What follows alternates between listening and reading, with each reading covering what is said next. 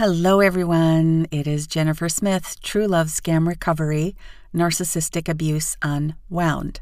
True Love Scam. This is a scam, people. These are not relationships.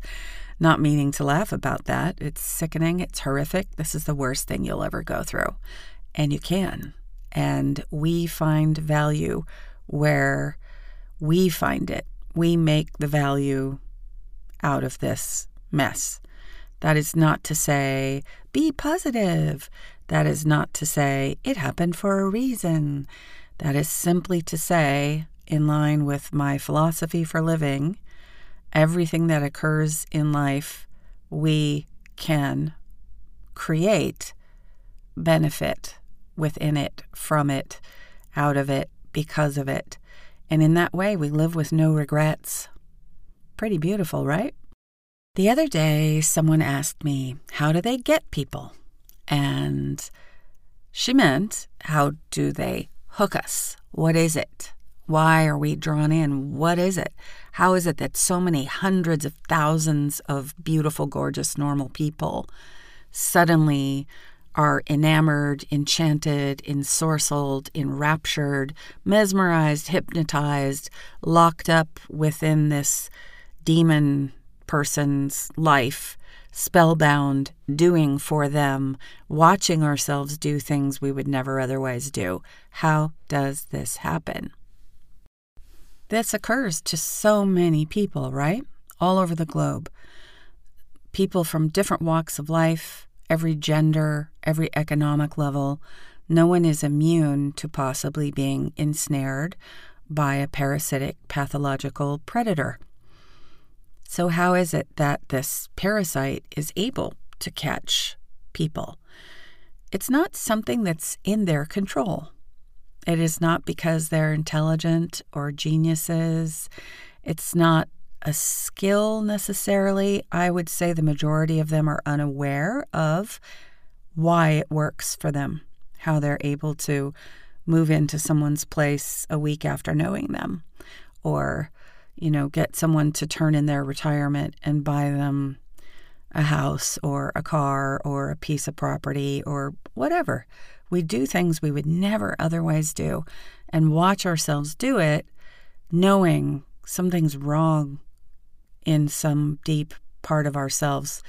And that wrong feeling, that dis ease, rises and lowers to different levels of consciousness and awareness, but it is never understood. We never know what it is while we're in this. And some of us don't find out afterwards, but I hope you are one of the ones who does and will.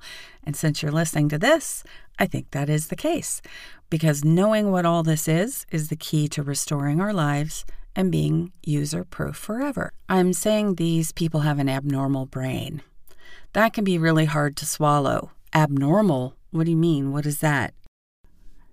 By abnormal, let's replace it with this concept neurodivergent.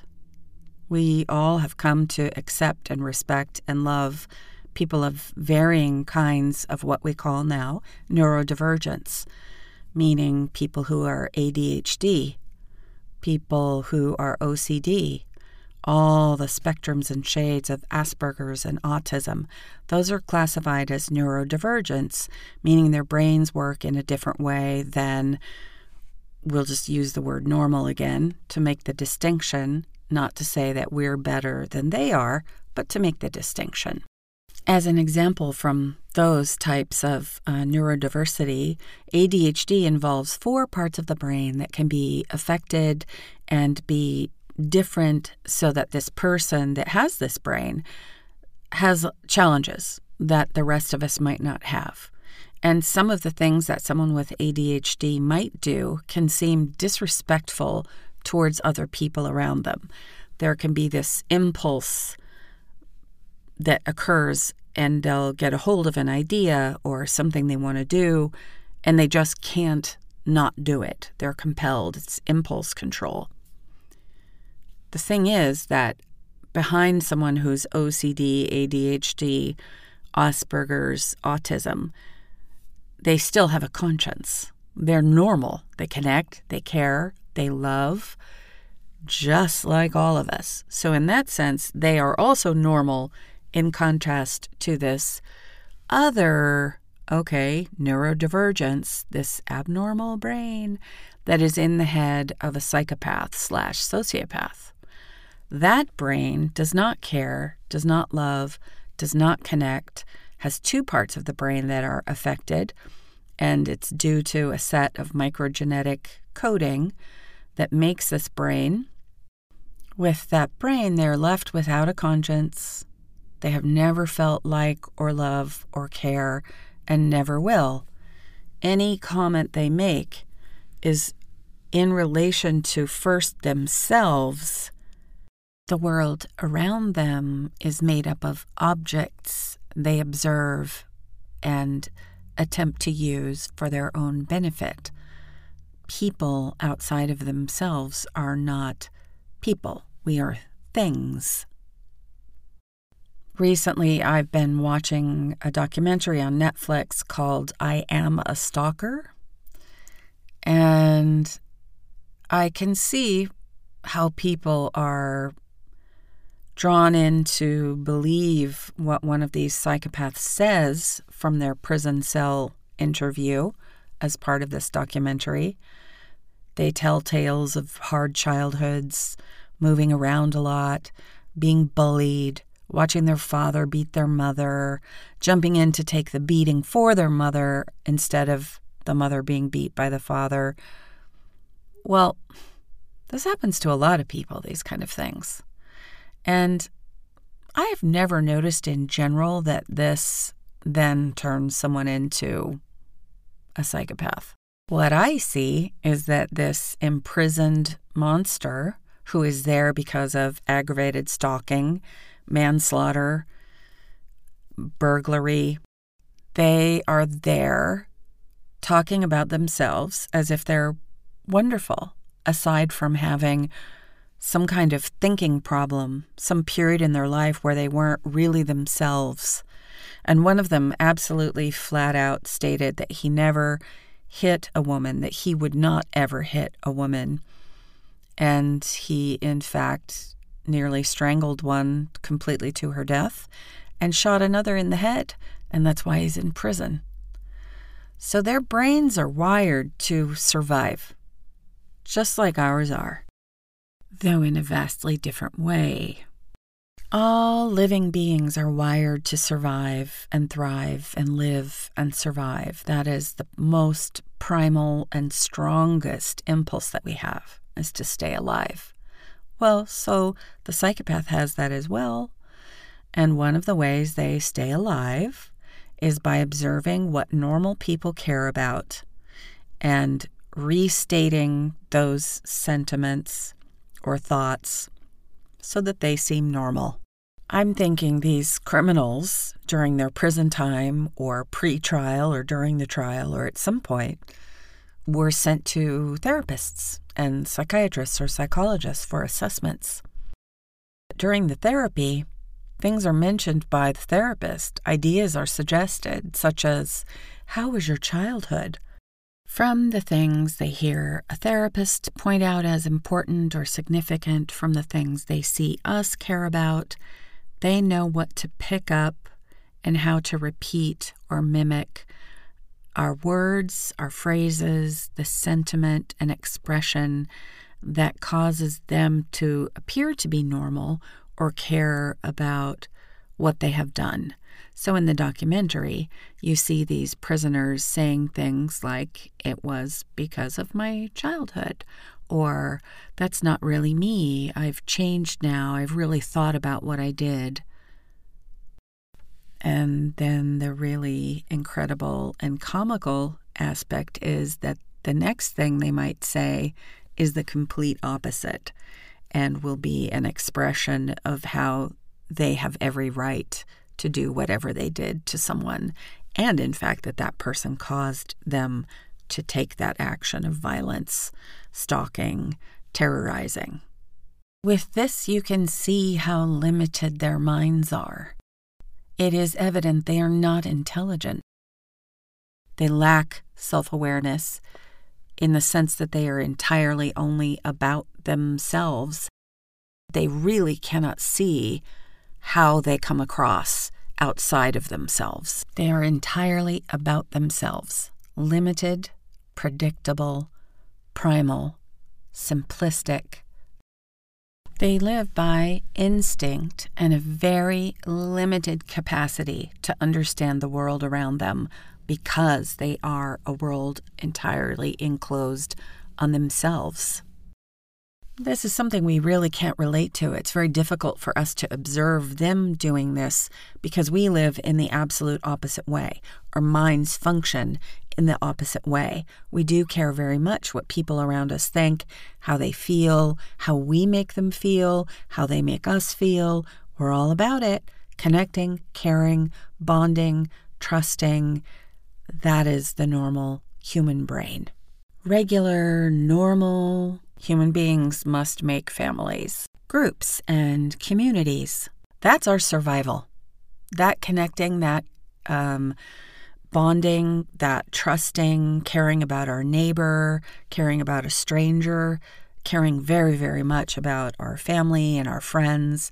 That's how we survive. This alternate Homo sapien, this parasitic predator, the psychopath, cannot bond. They cannot like. They don't feel love. They don't care. They're locked in a world of self. So, how is it that they survive? What has come packaged within them that allows them to survive? It is a quality that they are unaware of, do not control, have not created. It's a quality that stuns their prey. It happens in a flash that strikes us, hits us hard. When I met the nutbag that I married, I already knew that I was going to marry him. I met him first in a phone conversation, and before he spoke on the phone, I saw a photograph of him online. And that photograph, looking at that photograph, I said to myself, Oh my God, this guy, this guy, this guy is my husband. His work was done before I heard his voice, let alone met him. This quality they possess that ensnares people, stuns people, mesmerizes people, comes through the digital field in some circumstances without ever, ever, ever meeting this person. It could all be done through emails or Facebook Messenger. This is not a skill that the sociopath has. It's an internal quality that is their essence, it's a part of what they are. Have you had the experience of being around a newborn infant or a very young infant? They are incredible. You look at them, you're overcome with joy, and their aroma, they smell so delicious. Why? So that we protect them so that we take care of them, so that we love them. They smell good by design. It's an internal mechanism for their survival. The infant has no awareness of this. The predator has a quality that is similar, but is leading us to nothing but harm when it affects us. They have a quality that is internal, it is the essence of them, it is a part of them. They're unaware of it, they don't control it. It doesn't happen because they're a genius or intelligent or a master manipulator.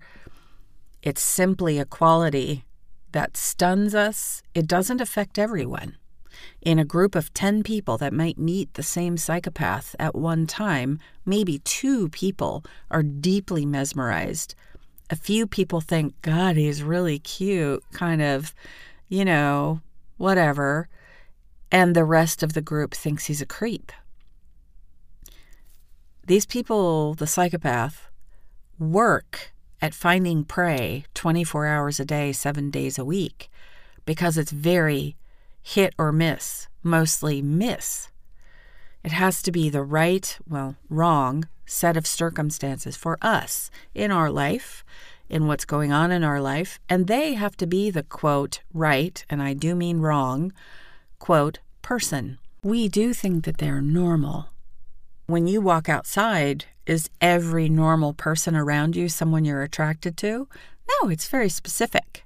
So when we click with this psychopath, it's because we think they're normal, we think they're cute, we think they're funny, whatever it is, and something just locks in place. It isn't especially a decision on our part. We are overtaken. And if you've experienced this, you know what I'm talking about. At this point, I think I have talked long enough. So I'm going to sign off, sending you all good things. As always, feel free to reach out to me, Jennifer Smith at truelovescam.com. This is Jennifer Smith with Narcissistic Abuse Unwound.